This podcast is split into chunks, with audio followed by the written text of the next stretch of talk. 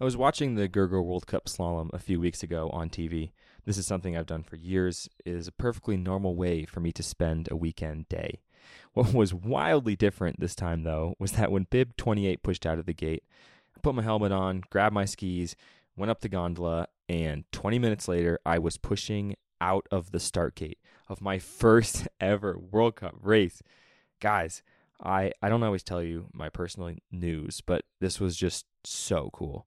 Racing World Cup has always been the dream, and I got to do it. Unfortunately, I only made it halfway down before straddling, but I was there and I participated. And Arc City's journalistic coverage of the World Cup is now a whole lot more informed. Speaking of all that, the Gurgl Slalom was Atle McGrath's first World Cup back from injury. I interviewed him a couple weeks ago, a couple months ago now, actually, in Saas-Fee. Let's get to it.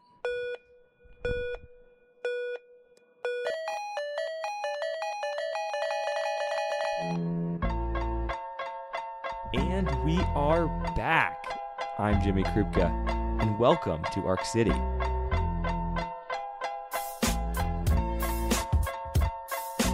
Arc City is presented by Ski Racing Media, and this episode is sponsored by On Location. Also, a shout out to Sync Performance and the World Cup Dreams Foundation for supporting me this season. And now, the 23 year old Norwegian skier, who was born in Vermont, by the way, but more importantly, who is a two time World Cup slalom winner. Without further ado, Atle Lie McGrath.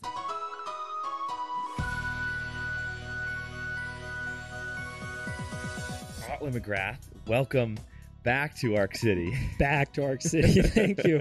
Is this the first ever second take you've had to do? Yeah, I've Nice. never had to do a second take before. I'm pretty, pretty privileged then to be the first ever second take Yeah. on the Arc City Yeah. podcast.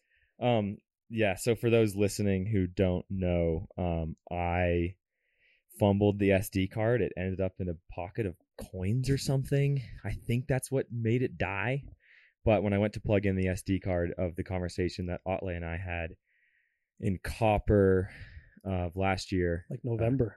didn't work. Year, yeah. yeah, November of last year, it didn't work. Sweet. So we're back. Um, I pulled up the same questions. Actually, it was a pretty loose outline I'm looking at right now. Um, so we'll kind of hit some of the same points that we talked about last time that nobody heard except for us and Yeah. like maybe Lucas in the other room. I don't know. Yeah, that's true. Yeah, he was there. I forgot. Um, Yeah. and yeah, we'll we'll go from there. Sweet. So first of all, to situate us where we are right now, we're in Saas-Fee, Switzerland.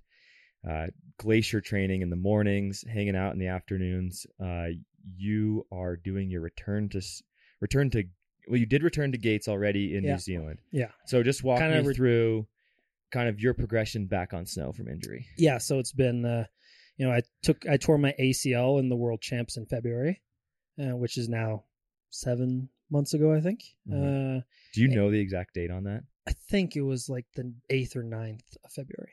I I I don't know the exact date of my of my leg injury, tip- and I yeah. kind of like not knowing. yeah, it, okay, you know, yeah. I don't know if you're like superstitious about I'm not the date. superstitious. You know, actually, a funny thing that we can pull up um, because it's we do this later is that in the January eighth, two thousand twenty one, Lucas and I we both uh, tore our Both. MCLs Yep. in Adelboden.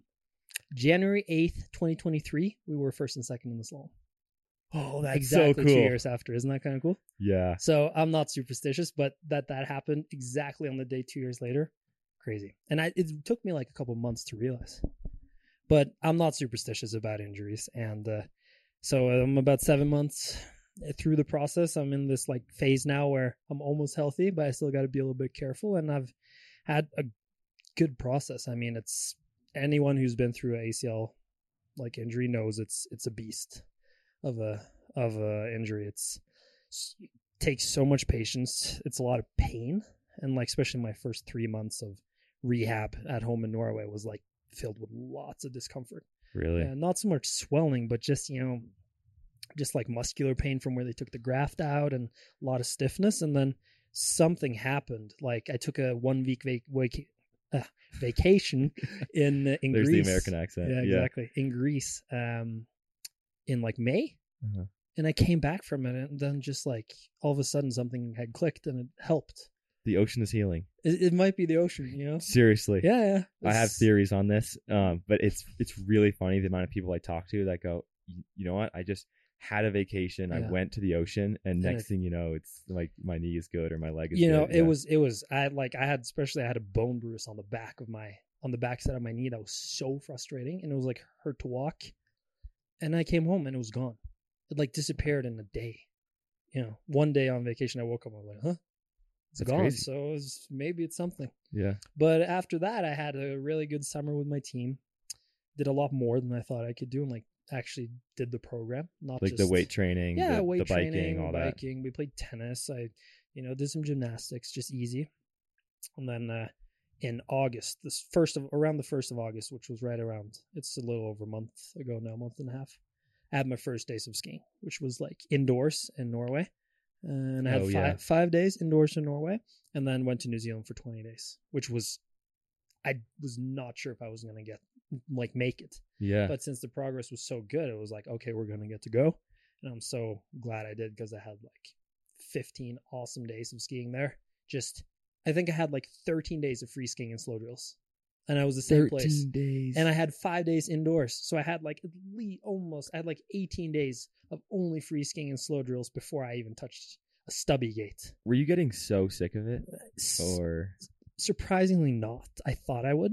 I thought I was going to get so bored. And it was a couple days I was feeling it when the other guys were training and the conditions were like perfect.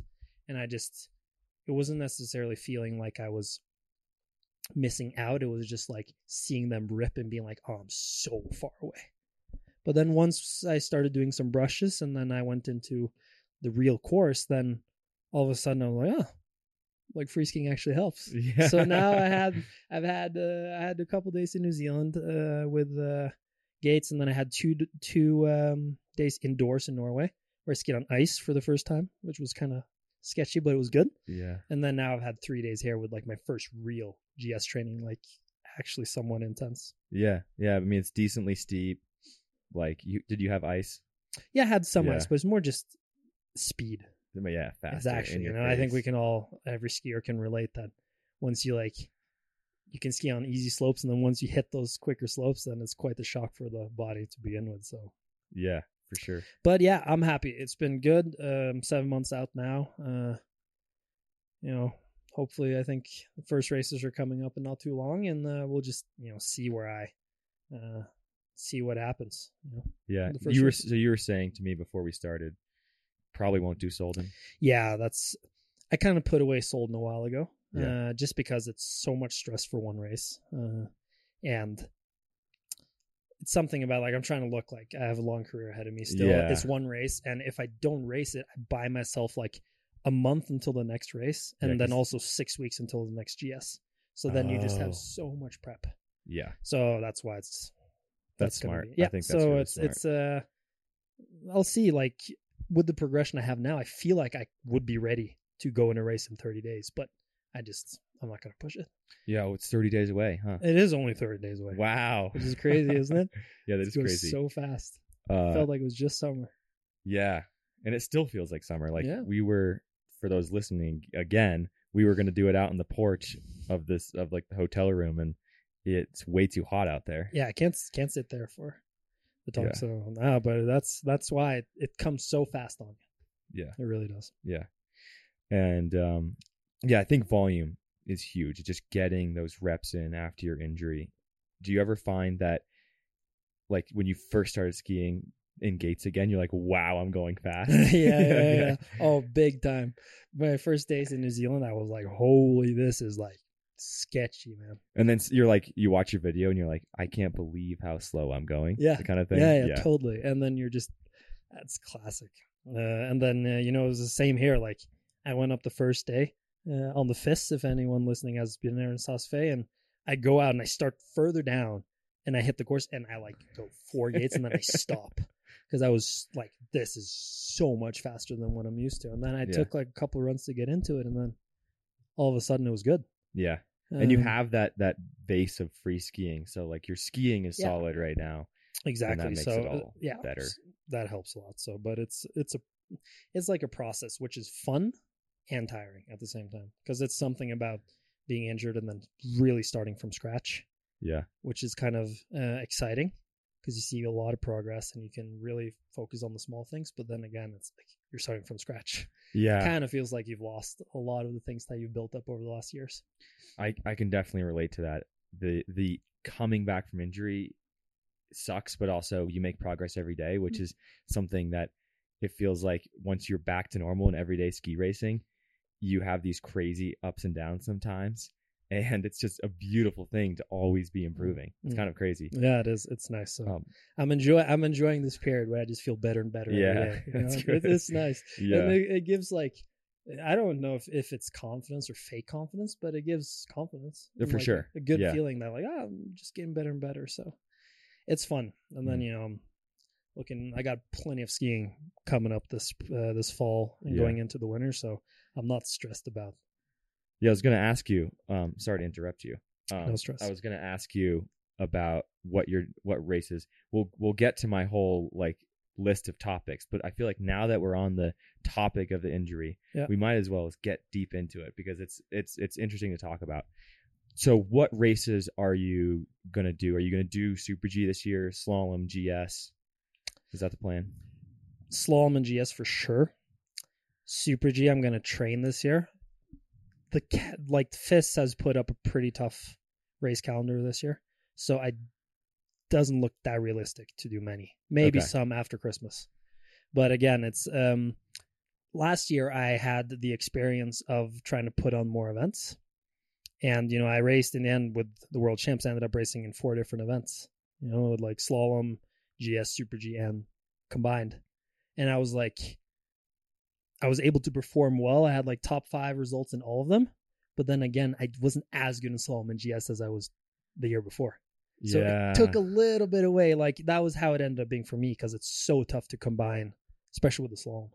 So I think I kind of matured a little and realized like now with injury I need to be smarter, but also it's it's more fun to fight for podium and wins in two events than top fives in four events that makes sense. if that kind of makes sense. Yeah. So that was something I just had to learn the hard way, Yeah. uh, in a sense. Um, so with that experience, um, I'm just really putting my eye in on slalom GS, trying to nail it from the start of the season, get into a good flow, and if I have time for some Super G races, I will. But I'm for sure going to train Super G because I absolutely love it, Yeah. and I think it helps my skiing. Yeah, I think that definitely helps, and it's fun. Do you do you have like more respect for guys like Pinturault or Bode?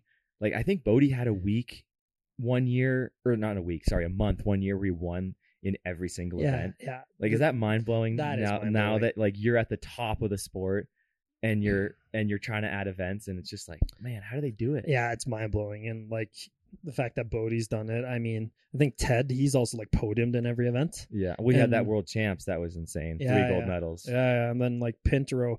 I think like Pinturault is one of the guys, and you can put in Loic Meillard as well, although he doesn't do downhill necessarily. Oh, Schwarz. Marcus Schwarz Yeah, in yeah. the World Championships, he was Mhm. top six every event, That's insane. and those are some of the guys, few guys, because it is it's tougher now than like if you look at guys like some of the Norwegian legends like Kjetil Aamodt Lasse Kjus, even Axel. These guys, they did every event at a point, but it was a little different.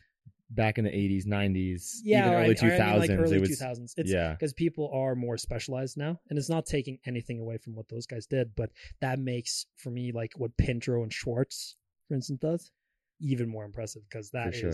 hard and also with the with the schedule this year or like last year it's like crazy how much they race and to be able to ski all these different events which feels like different sports yeah, they do It's- sometimes. it's insane Yeah, but uh, yeah, so I've gotten I've gotten big respect for those guys, and I've also gotten really big respect for the speed guys. Even I did like my first World Cup downhill this year in Beaver Creek. I did a training run. Most nervous I was all season. I was so scared, and because things are like big and sketchy. So yeah, my respect has grown a lot yeah, for sure. The downhillers are crazy. there. I'm curious about your comeback from injury now that it's your second injury. You had the MCL when you and Lucas did it January 8th, two, three years ago now. Two years ago, actually. 2021. Yeah. Uh, and now you have this one. Are you like, does it, it it's got to suck to be like, man, I, I was injured. Like I thought I got that over, Mm. and then you got injured again. Like, are you? My I guess my question is, do you feel like you you're smarter now? You have a way to prevent injury. There's there's kind of a pattern to why you got injured, or does it feel random? The first one, I mean, like the first rehab injury and rehab process, the injury happened because I went way too hard in the race.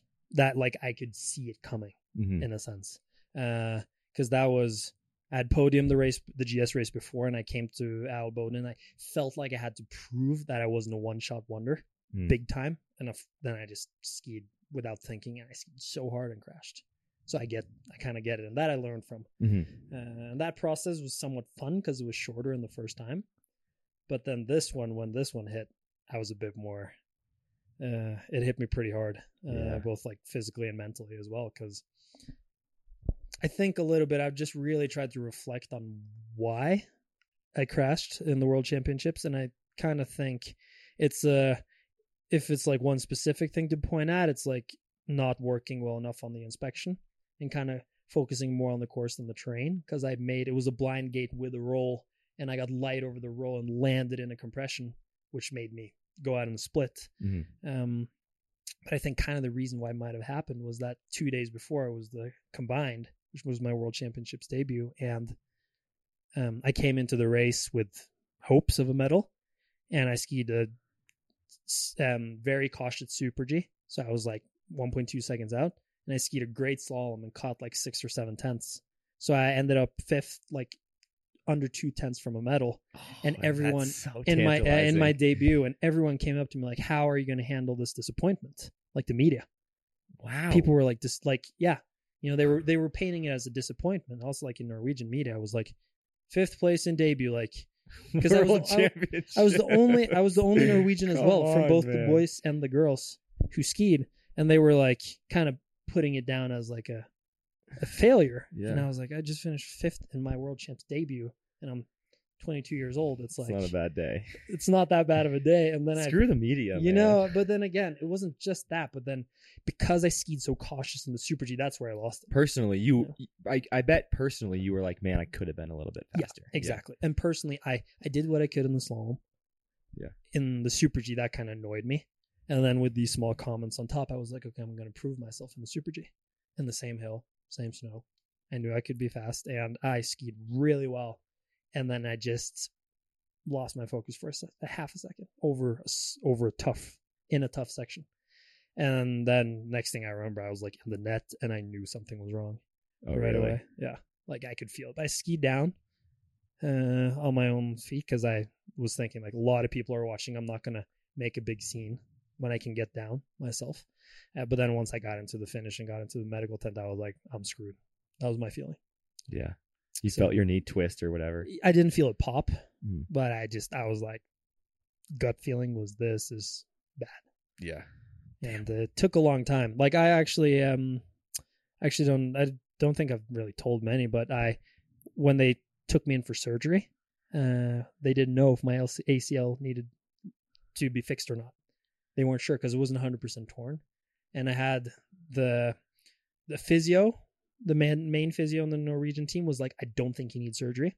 Let's do rehab for two months, and then our the doctor who was going to do the surgery on me was like, I think we should do it. And then they kind of gave me the choice, like, what do you want to do? Do you want to try and train it up, and then if you're if you're lucky, you're good in two months, or do you want to go in and have surgery? And I was like, I'm not waiting. Yeah. So then we went in and we had a look at the ACL, and it was like 90% torn. On the MRI, you had to No, look? I took an MRI, but they went in Oh, they- they like a physically physically opened up went- your knee. opened up and went in. It just took took a little peek. yeah so i was put in anesthesia like oh we'll wake up and see the answer and then Yeah. i was thinking like okay i'll either wake up and i'll be good in like a month or two or i have nine tough months ahead of me yeah. and i woke up and they were like sorry bro damn acl Did you do uh hamstring graft? no the quad Quad. Okay. Nice. Yeah, because everyone goes back and forth on that. Yeah.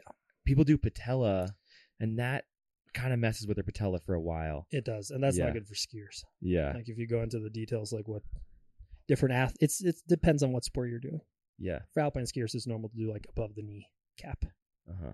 Yeah, like that quad tendon. Yeah. Yeah, yeah. So when we talked last, I'm just remembering this now. You talked about how you've had some moments where you're like, I don't know if like this is worth it. Like all of this hard work and you've had moments where you're like, wow, like mental health is is a real thing. Like Mhm. like kind of down in the dumps right now.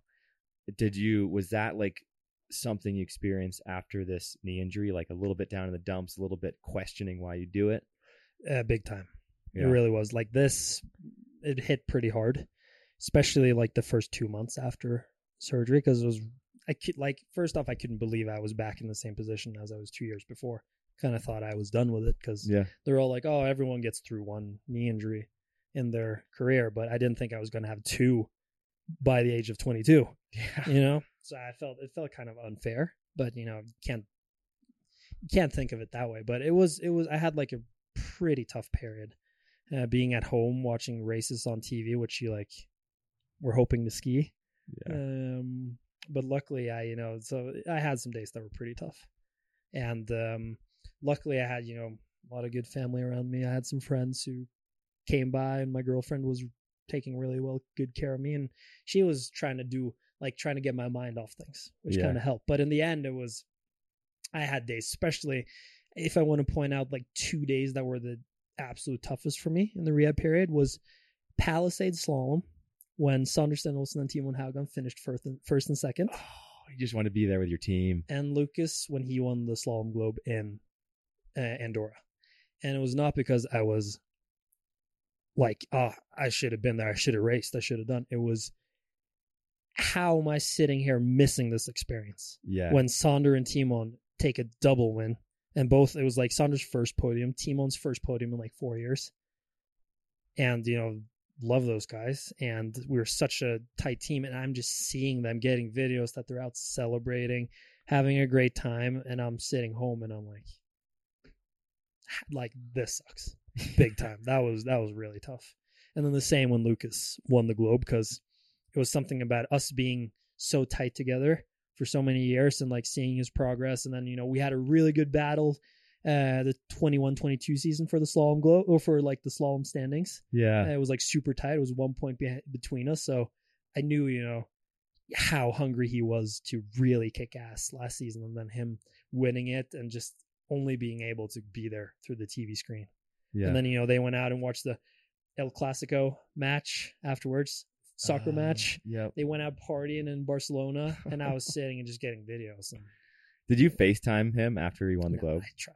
But no- he he, no he was so busy. No, uh, no chance. and- yeah. I sent him. I then I tried, and I just sent him a message, and I probably got an answer like five days later yeah. because he was so busy. But you know those those two days were really harsh, and I just sat at home and you know it was just hard to. I just had to accept that the like the emotions that it was tough and that I was in a slump and that was nothing I could do about it there and then, and then it's gotten better. Like I feel like with the like my mental health and everything has gotten better throughout when I've physically gotten better as well because Yeah. those are really connected.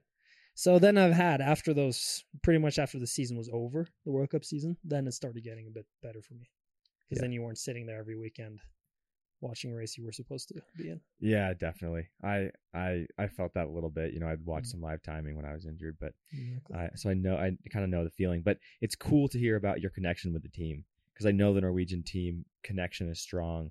But it's just it's cool to watch you guys. Um, and cool to hear about. You're like, I didn't want to be there for me. I Yeah, just want to be there for my team. for the team, that's the And- only reason, Yeah. Yeah, and that's that's a beautiful thing to hear Yeah. about. Um, so I like that. Mm. Is there anything like you think points to you guys creating a team atmosphere? Is it just the fact that you prioritize it? Like, was there anything when you joined the team, the older guys sat you down and said, "This is how we do things as a Norwegian team"? Sort of. Mhm. It was um like there are the team rules, like we have some specific rules and like a game book that we go with. Mhm. And you know, it's simple things like you always eat dinner together, uh, especially the night before a race. Oh, really? No, That's no exceptions. No exceptions. Always dinner together the night before Yeah. the race. Like no phones at any meals, um, and all this stuff, and like try and do as much together as possible. Um, but then I remember Jansrud, he sat me down when I because I was 18 when I got in, or 19 I was when I got into the like officially on the World Cup team. and he sat me down and what he told me was like this was in the summer he was like um what did he say? He said like it doesn't matter when like if you have world cup medal no world cup wins olympic medals world championship medals if you have globes it doesn't matter how many you have. If you're on this team then you've like you've made your way on it you deserve it.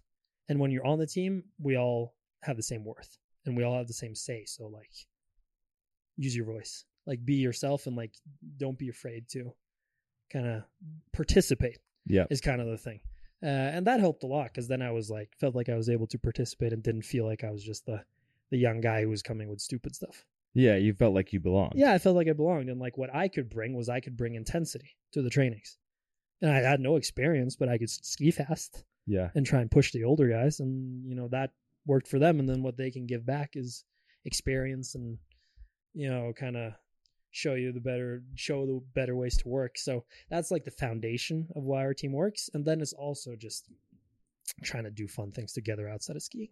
Yeah. is like when we were in new zealand like we're always trying to and i saw because i had to go home early Yeah. and the guys were just on vacation because it was quite windy so they were skydiving and playing golf and swimming and doing all this stuff.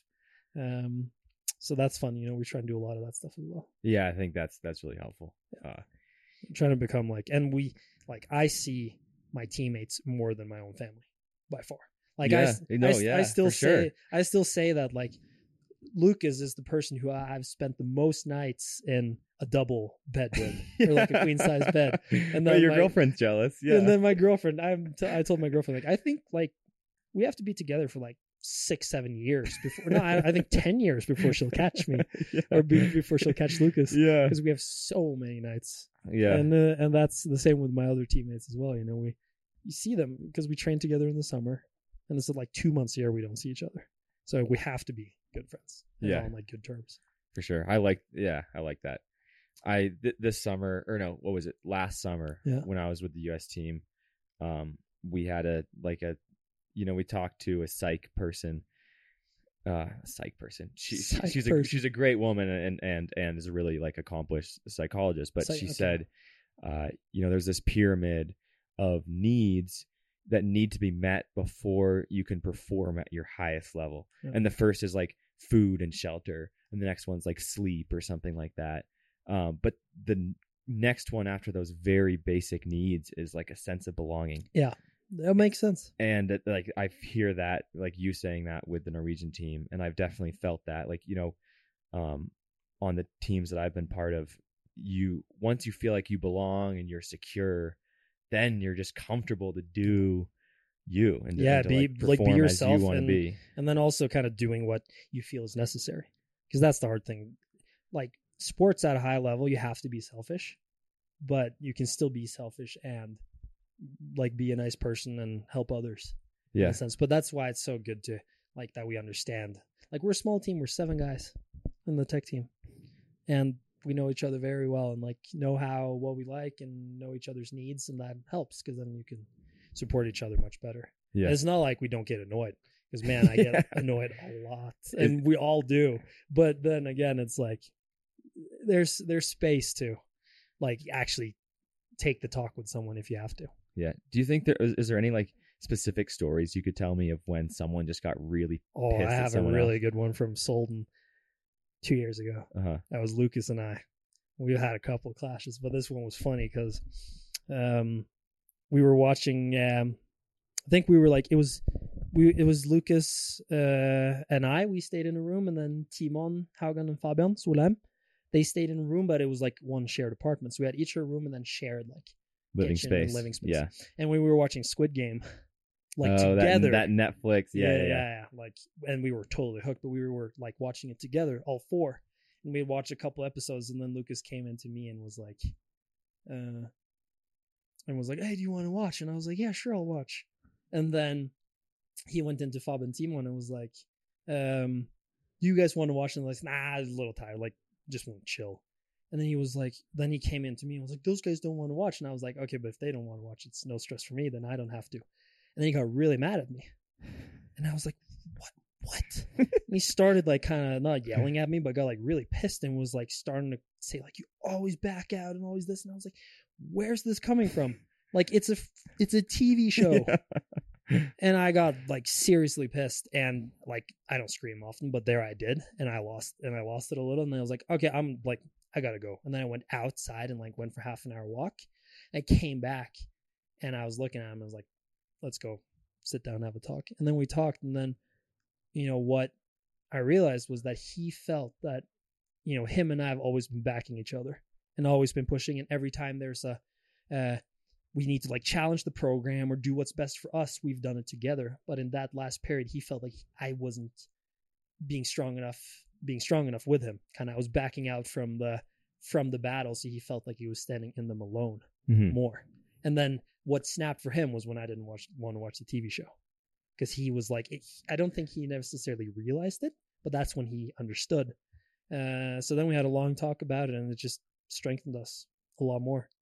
You know, but that's like a funny, totally stupid thing that made just exploded everything. And then once we got back, it was like really good. Like then it, it totally helped because then I understood where he came from. He understood where I came from. And then like I could support him more. And then he could support me more. And we were like on the same page. That's a great story. It's so funny that it was just Squid Game, Yeah. but it wasn't just Squid Game. no, but that was what, and that's, why, like, that's what I took it for first. And that's why I got so mad at him because, Mhm. like, how can you stand here getting so pissed at me, like, s- literally, like, screaming at me in front of Timon and Fabian for a TV show? yeah. And I was like, Yeah. you, you're stupid, man. and then once we went and talked, then he wasn't stupid. That's a great story. so, um, so we've had a couple of those. Yeah. We've gotten a lot better. Like Lucas and I, especially, gotten a lot better. But it's also the same with my, the other guys on the team. There are always points where you're gonna have those clinches. Then when you're on, when you live on top of each other so much, it happens for the most stupid stuff. definitely, definitely. Yeah. And now a message from On Location. What are you doing next summer? How about an unforgettable trip to the Olympic Games Paris 2024? Let us plan your perfect trip to watch the world's best athletes from premium seats with exclusive access to hospitality lounges in the stadium, along with tailored accommodation, tours, and more. Visit hospitalitytravelpackages.paris2024.org for more info. Well, let's shift gears a little bit and you know hit some of these points that we talked about last time. Hell yeah. time. Um. Oh yeah, we've got. Um. and How much? How much time do you have? Do you Yeah, to I have time. Okay. Um. 420 right now. Um. So. Uh. so upbringing. I we talked about that a little bit last time, and I guess I don't. We don't need to hit every mark of your upbringing. You probably talked about it in other media, but it was fun to talk about your upbringing because we talked about that every the Norwegian system, and I I know everyone's always like, "Wow, the Norwegian Yeah. junior system. How do they do it?" You know, I think like ten years ago, maybe it was always like, "Oh, the Austrian junior system. How do they do it?" Uh, but you you just talked about you know a couple of things I remember was races weren't timed when you were really young and they always had national events so you could race against all the best in the country when you were young. Um so yeah, just tell me a bit about like your upbringing Yeah. as a young Norwegian skier. Yeah, so I mean, my dad, of course, he was a World Cup skier. Skied the Olympics the US. For the U.S. Let's Yep, go. thank you very so I much. al- I, always have that option to come over. Um, no, but so he he was the one who got me into skiing, and I probably you know I probably had my skis on for the first time when I was like two or three, but that's something I don't remember. But I didn't really start skiing until I was maybe like six or seven, and I absolutely hated it to begin with. But then once I realized that I could take the lift up and ski down, and then go in and have a cinnamon bun compared to my mom who brought me out for Nordic skiing, which was like hiking up the hills, then I, I understood it was something for me. Yeah. Yeah. Yeah, easy sell. Yeah. And then um, I didn't join my local ski club, which is like Bærum Ski Club. Uh-huh. I didn't join it until I was maybe nine or something. So I just did a bunch of free skiing up throughout the throughout the years, and uh, and then when I um, kind of joined the club there, I was like, you know, you don't get you don't get times or results in Norway until you're 11 or 12, I think. So I never like really had a concept of if I was a fast skier or not. I just skied because I loved it. I remember my first coach in the ski club. We didn't ski gates for a full uh, winter when I was like nine or ten. We only did drills every like it was like two or three times a week after school. went off and did like drills and everything, which was fun. And then once I started realizing I was a little more serious and kind of we we got results, then I actually had like pretty decent results. But it's when you're U14, so that's when you're like 12 and 13. That's when in Norway you get matched with the whole nation Uh-huh. for the first time. Um, and that's something that's quite unique, I think, with the Norwegian system. So I remember going, we went to like the west coast of Norway. This was probably 2012, where it was, it's always pouring rain. They get a lot of snow early season and then it's pouring rain in like the spring. And we were there skiing and I thought I was a good skier, but I finished like, yeah, I was like barely top 10 in like the GS and slalom. So I was quite a ways behind and that triggered a put little bit fire in you. something in Yeah. me. Like, oh, okay. Like, I can get s- better. I can get better. Yeah. Like, and then uh, you know, had a couple really good, like you know, had some really fun years. We had a really good time in our ski club. Uh, and uh, you know, we would always go to Hintertux during uh, during a fall break, and um, you know, just do a lot of skiing. But it was always fun, and we were a big group of skiers, like huge variety. We had some serious people, but then there was always a lot of people who weren't that serious and were there because it was fun to ski. yeah. So it was That's a, a good person yeah. to have there. yeah, it was Because it just reminds you that, like, you know, You know, the we- sport is fun. at the end of the exactly. So we had a Yeah. couple of guys who like, I think they also knew that they were never gonna like ski in World Cup races or anything, but they just loved it and they brought like fun to the table. So it was so just. I remember all my years being so much fun, and then you know, uh, skiing into FIS. It was funny. Like I never won a national junior national title. Neither Lucas or none of us we ever won a national title when we Uh-huh. were like young, from the age of twelve to sixteen. Damn. we didn't win. Huh. We were like we were both close, but we never actually won because there were so many good skiers, which was always like kept us pretty hungry, or at least kept me really hungry because it was like I wasn't even the best skier in Norway Yeah. in my age group, so how would I even have a chance in the FIS system? And then coming into FIS and going to ski gymnasium and kind of realizing like, oh, okay, I, it's not just okay. I'm not the best in my age group, but my age group group's pretty good. And then you know I started doing pretty well and scored some pretty good, pretty good uh, FIS points and uh, and it was kind of fun. And you know, then I was starting to think about like the national team.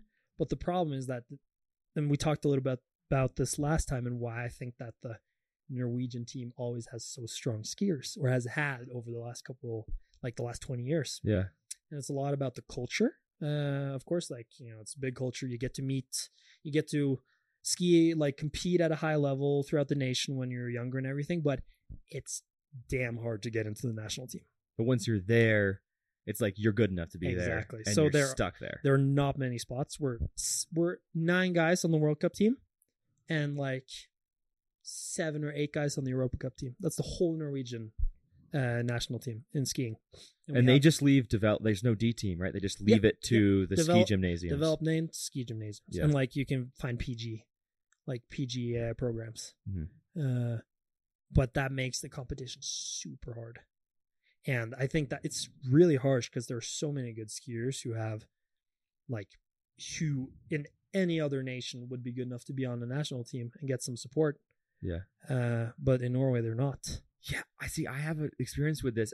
I went t- to Norway to ski some Europa Cups, uh, and I was training somewhere on on some hill, and we have like the kind of the, all of the guys who were going to ski the Europa Cup the next day Yeah. training.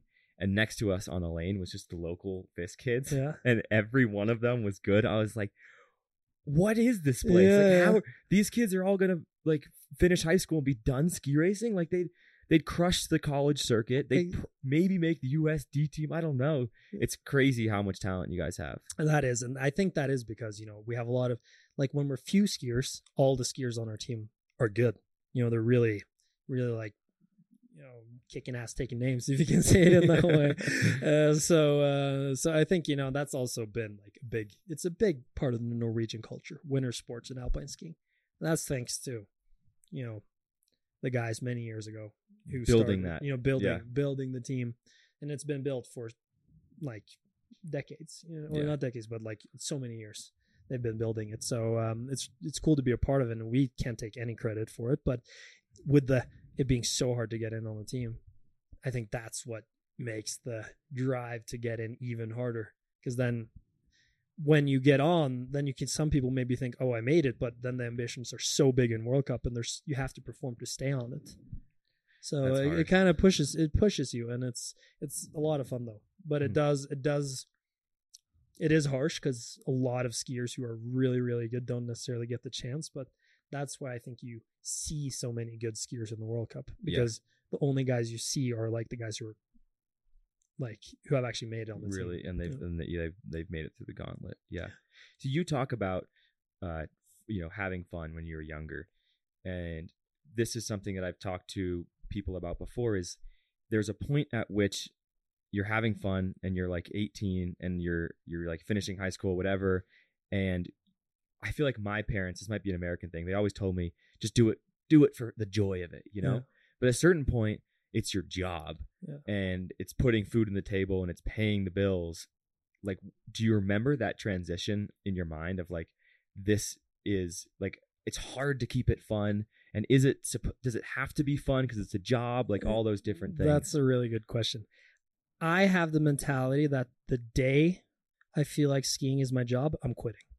okay That's my that's mentality. a good mentality Yeah. So I don't feel it's my job. Sometimes I can remind myself when I'm like, this is more during the summer when it's like question or not if I'm not feeling good for a dry land session. I'm like, oh, should I maybe just skip it? And then I'm like, then that can be a type of motivation. Like, no, man, you you're all in for this. You got to do it, you know, and then it can help. But I think it it it's been like I've always had really good people around me. I've had a dad who's kept it fun for me because he knows like he was eaten up a little bit because he quit World Cups pretty early. interesting because he just age. wasn't it just wasn't there was no it was joy just left he he lo- yeah exactly and you know so he so he and but he skied the pro tour of course which was different but I think he he had a little bit of that experience that towards the end of his career was pretty done. Uh, so he's always really pushed me to like make sure that it's fun because that's where the motivation comes from. Like the only like the best motivation is to have fun and that you love doing it.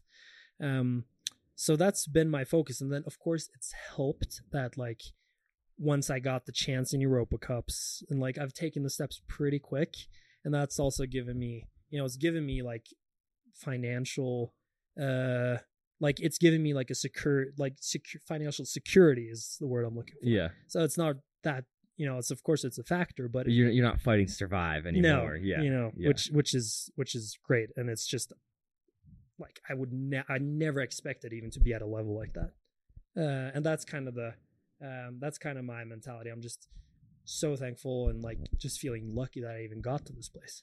So then, of course, I'm gonna enjoy it. Uh, so I don't really have that many struggles. Like, of course, there are times, like especially in the rehab period, where I've questioned a lot of it. Like, like why? Why do I even? Why am I even pushing this? But yeah, in general, I feel like I have a pretty good mentality on it. And yeah the main, my main, like drive is just to ski fast. Because if I ski, because if I ski fast, then I've always had like the mentality that if I ski fast, I everything will work out, and then I'll also get all these cool experiences. You know, that's kind of what I getting these like, you know, Lucas and I getting a double win in Adelboden last year. That's something I'll remember forever yeah because that that's like those are the moments that I work hard for, and then you get a bunch of benefits from it. But you know, then those, and then that's something that I'll remember and be able to tell my kids and my grandkids, and it's like that's the perspective I'm trying to have on it. And it's easier when it's going well, and tougher when you're struggling. But it's a nice thing to like kind of put put your thoughts on sometimes. definitely. Yeah. Oh man i had a great question. Oh equipment. Uh last time we talked you you said that you had like slightly different canting. For those who don't know what canting is it's the angle of your of your boot. Like you can change the angle like that it it tilts, tilts whether more in, or or out, out, yeah. um and you have three different ones for like GS slalom and super G. I Yeah. don't know if you want to tell everyone all your secrets, but that was interesting to me and like I don't know if for all the for all the tech geeks out there, Hmm. if you want to like you know indulge in a little bit of tech. yeah, I can indulge in some some equipment. Yeah. uh, it's always fun. Now, yeah, I do ski with different canting and slalom, GS, and speed. Uh, so um, of course, it's like the most aggressive in slalom, and I think it's like there's no there's no um there's no right or wrong Yeah. because all bodies are different. Uh, so For I ski like you know I ski. Uh, if I'm gonna go into numbers, like I, I ski 0.7 0.75 out in slalom, like straight line out, and then I ski zero zero in GS, and then a little bit on the minus in speed. Oh, That's okay. how interesting. always like to do it. That's for people who that's know. quite a big difference. It is a big difference, Yeah. but the skis are different. Mhm. And I always like that's how I've always I've always liked to have a little bit less aggressive than maybe other people on the boots, and then rather have more aggressive on the tuning on the skis because you can call you can there are two fields to play with. You have the boots and then you have the skis. So Yeah. I just have the uh, experience that when I have my, when my boots are too aggressive, which means that they're too far out, and then normally it starts shaking and stuff. Then I get like stuck and I can't move in my skiing. Mhm. And when I'm stiff, I ski slow. So that's kind of been then. I, I uh, I'm a guy who, if it's icy, I would rather have a little bit struggle a little bit with grip Oh, really? than having too much grip. Okay. That's how I've always liked to ski because Mhm. then then I need to actively work and make the moves to try and gain the grip instead of just trying to control whatever the ski's doing. So that's that's how I've always. Yeah. That's a little bit. I think my dad also because he was, I never knew it, but he was he was fiddling with my equipment when I was oh, when Oh, I started skiing for sure when I was like He 10, 11, tell 12. you, No, and you have a great run, and he'd be like, "Nice job." Yeah, yeah, he'd but pat I- no, it, it was more like it was more like instead of just getting the basic ski and not doing anything with it, you know, he would he would get the edges to the right angle or degree, and then he would take down with like uh he would bevel my ski. Um, like on which- the base, on like the base, bevel. which means that you like which which means that you like take down the um that you take down the base a little so it gets a little bit rounder Mhm. so that the edge catches a little bit later you know he did that when i was younger because he always liked to ski with a little bit of bevel so and that was good for you know like dry norwegian snow when you're younger and you never ski on ice it was perfect so i think that's also a reason why i like it a bit more like that okay, so you just grew up on like more beveled skis. Yeah. interesting. I would say. Like Yeah. I think that's I mean I for sure that was for sure something. And that's, you know, I've always been like that. And uh, on on equipment for me, I've always kept it pretty simple. Um I find the, a boot I like in each event and I stick to it no matter the conditions. And then I rather change the ski and like the tuning on the ski.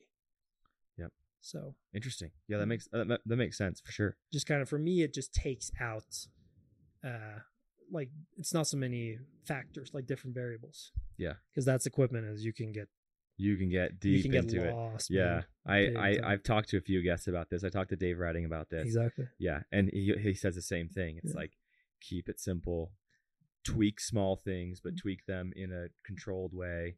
Yeah, and especially him who's you know been skiing slalom for so many years and then it's easy to think that you need to like revolutionize something yeah, but if you find something you ski fast on you're gonna ski fast on it most of the times so you know i think that's people are different but that's how i am on equipment this leads me to this question that I've always wondered: when you made your step to winning World Cups, did you tweak anything in your equipment, and it was suddenly like boom?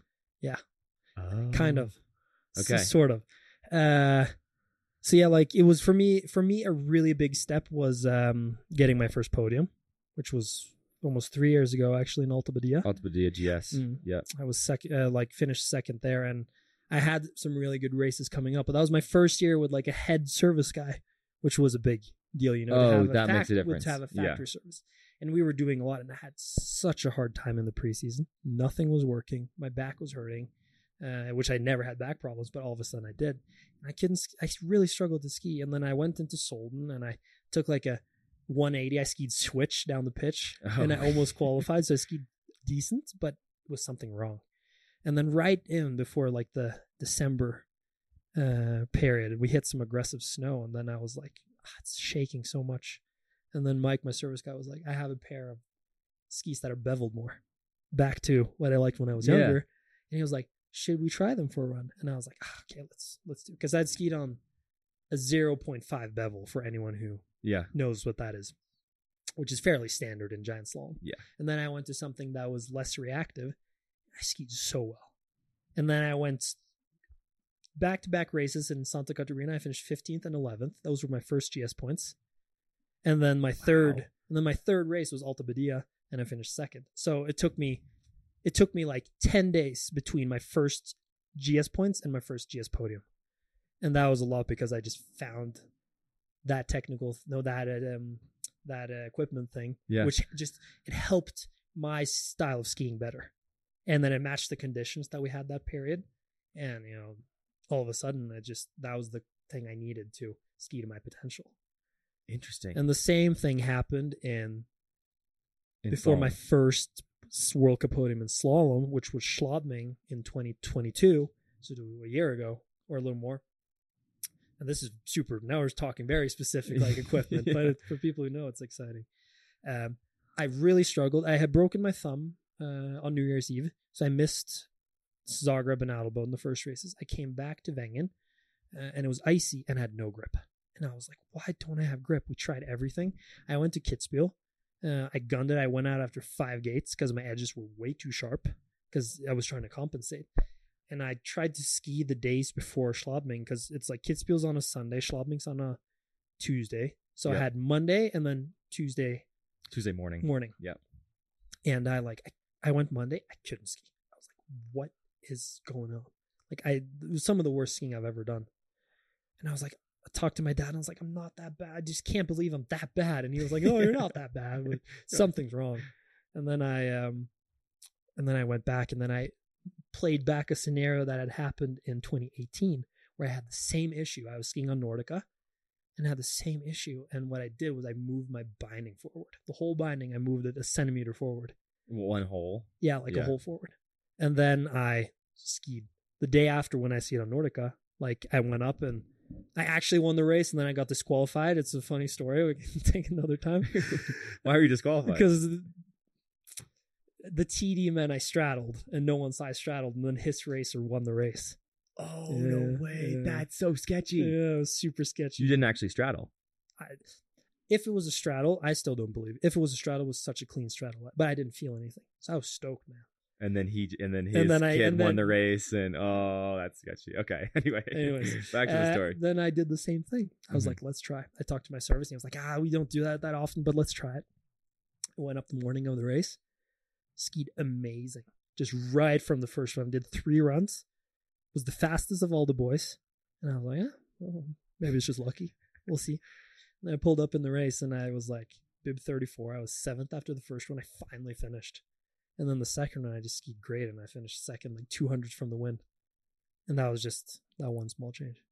That That's gave me, but it gave me the confidence to ski how I knew I could How ski. you how you normally ski? And that's the thing, like that's why I had the same boots, the same ski, the same construction, almost the same tuning. It was just the small thing that gave me that little extra support that I needed, and then I skied well.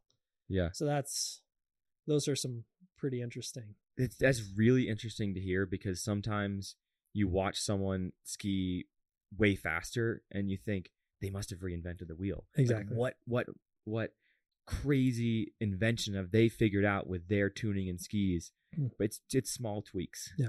To just make you feel at home on your skis. Exactly. At least I mean I'm I'm saying that definitively. It's not always that, you know, but it in your case it is that. Yeah. Absolutely. And and that's what I think. Like that's my way of working through things. It's like you need to find something you're comfortable on first and then do the small tweaks. And then my dad always said and it's not it's from which which American football coach is this who said uh you're never as bad as you think you are when you're bad and then you're never as good as you think you are when you're winning. Or like you're never as bad as you think you are when you're losing and never as good as you think you are when you're winning. And it kind of shows like it's a sh- really short way between like being in a tough place to all of a sudden be winning. Yeah. So That's that's- I I love that saying. Yeah. It's a really good saying. Well, we're we're getting towards the end here. Uh, but one question I've decided I'm going to start asking everyone I have on the podcast this All right. question. Uh, if if you could change one thing in FIS World Cup ski racing to make it better, whether it's better for the athletes or better for the audience, what would it be? It's such a good question because they're they're trying now to do new They're things. trying. Um, I'm gonna I'm gonna pick something that's realistic, Okay. and that is, um, it's kind of two things, uh, or it's it's kind of the same. It's having different bibs, more special bibs, uh, in ski racing in the competition. So now it's now it's only the leader bib, and then there's some like it's a graphic for if you're like the junior, Oh, yeah, yeah. skier. But make it make it more fun. Like give out prizes for the best climb, like the best climber who's climbed the most positions, Yes. most yeah. consistent. Like make more categories, uh, like they do in biking, uh, and then also have like do better exposure, like like Formula One does. Like get make it a big deal. They have like these great prizes, like overtakes of the month, fastest pit stops. Make a deal out of it. Yeah. that's something that is so easy to do, and it doesn't have to change our sport, but we should make it more exciting for the viewers and the skiers. So that's like the one Great idea. realistic thing I would change. Yeah. And then if it came to, uh, you know, then it's tough to because if you want to do something totally different, then you have to reinvent the wheel. And alpine skiing is great because it's skiing. Like, you know, yeah, yeah. slalom, GS, super G, and There's downhill. tradition. Those are mean? traditions. Yeah. You don't change them. Yeah. But you make it more exciting for people to watch and get people to come and see, and that grows the sport. Because it's always the fans and the viewers who are going to grow the sport, not FIS. Exactly. Yeah, I think those are great ideas. You're right. There's so many lost moments in skiing. Like Ben Ben yeah. Ritchie uh, lost his pole in a slalom race, grabbed it the wrong way around. I don't know if you saw that in Madonna, Yeah. and was and was skiing. I saw one reel of it. Like Yeah. if that was Formula One, it'd be a YouTube video. It'd, it'd be, be fantastic everywhere. and people would like. People don't just come to watch someone win; they come to see everything It's that so- happens. Exactly. And Yeah. people love all the other things. Like imagine that's one thing I've thought.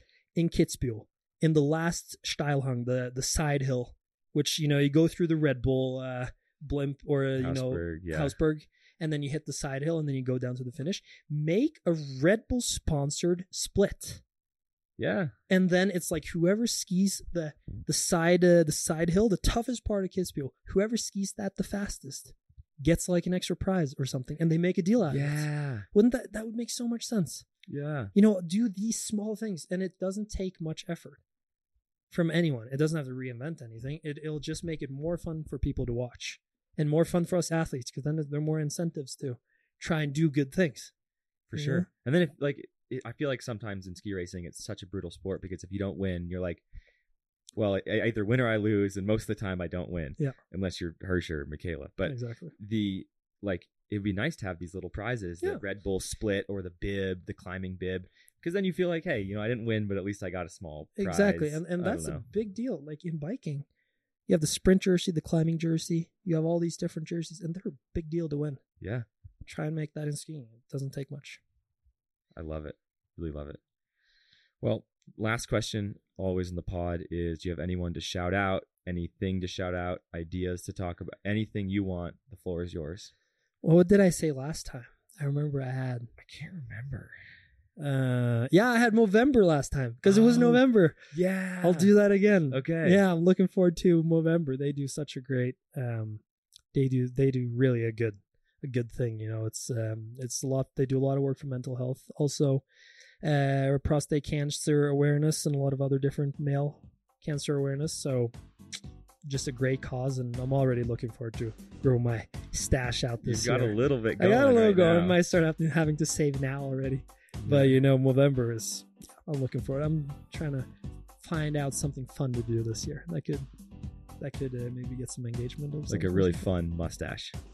I mean, I don't have the facilities for that. If I can say it that way, more just like do something fun. I had a really good video two years ago, which was like when I had to Oh. when I had to uh, when I had to go away from my mustache. So I'm trying. was to a think good of- video. I'm trying to think of something funny. Okay. But yeah, Movember. Everyone grow out a stash and Everyone grow out a stash. Yeah, that'll be fun. I like that. hell yeah. Well, thanks for visiting Arc City, Atle. Thank you. The great being back.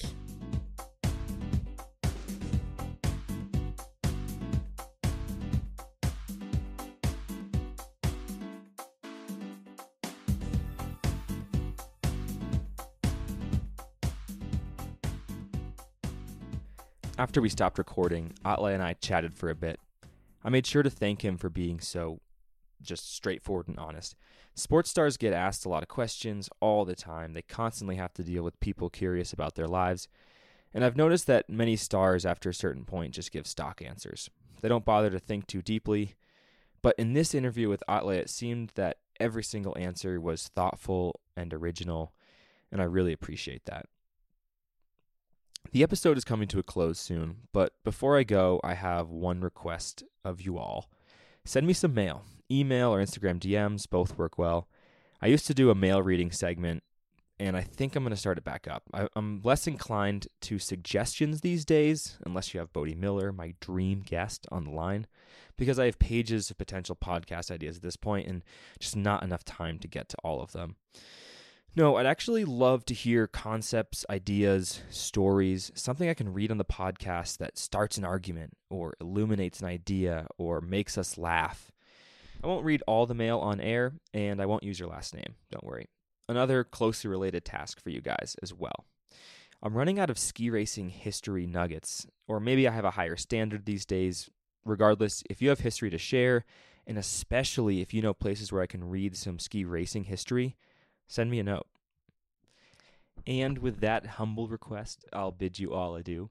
Until next time, make sure to watch some World Cup races, go skiing. I mean, it's winter, finally. And help me try to convince Atle McGrath to ski for the U.S. in the next Olympics. I'm Jimmy Krupka, and thank you for visiting Arc City.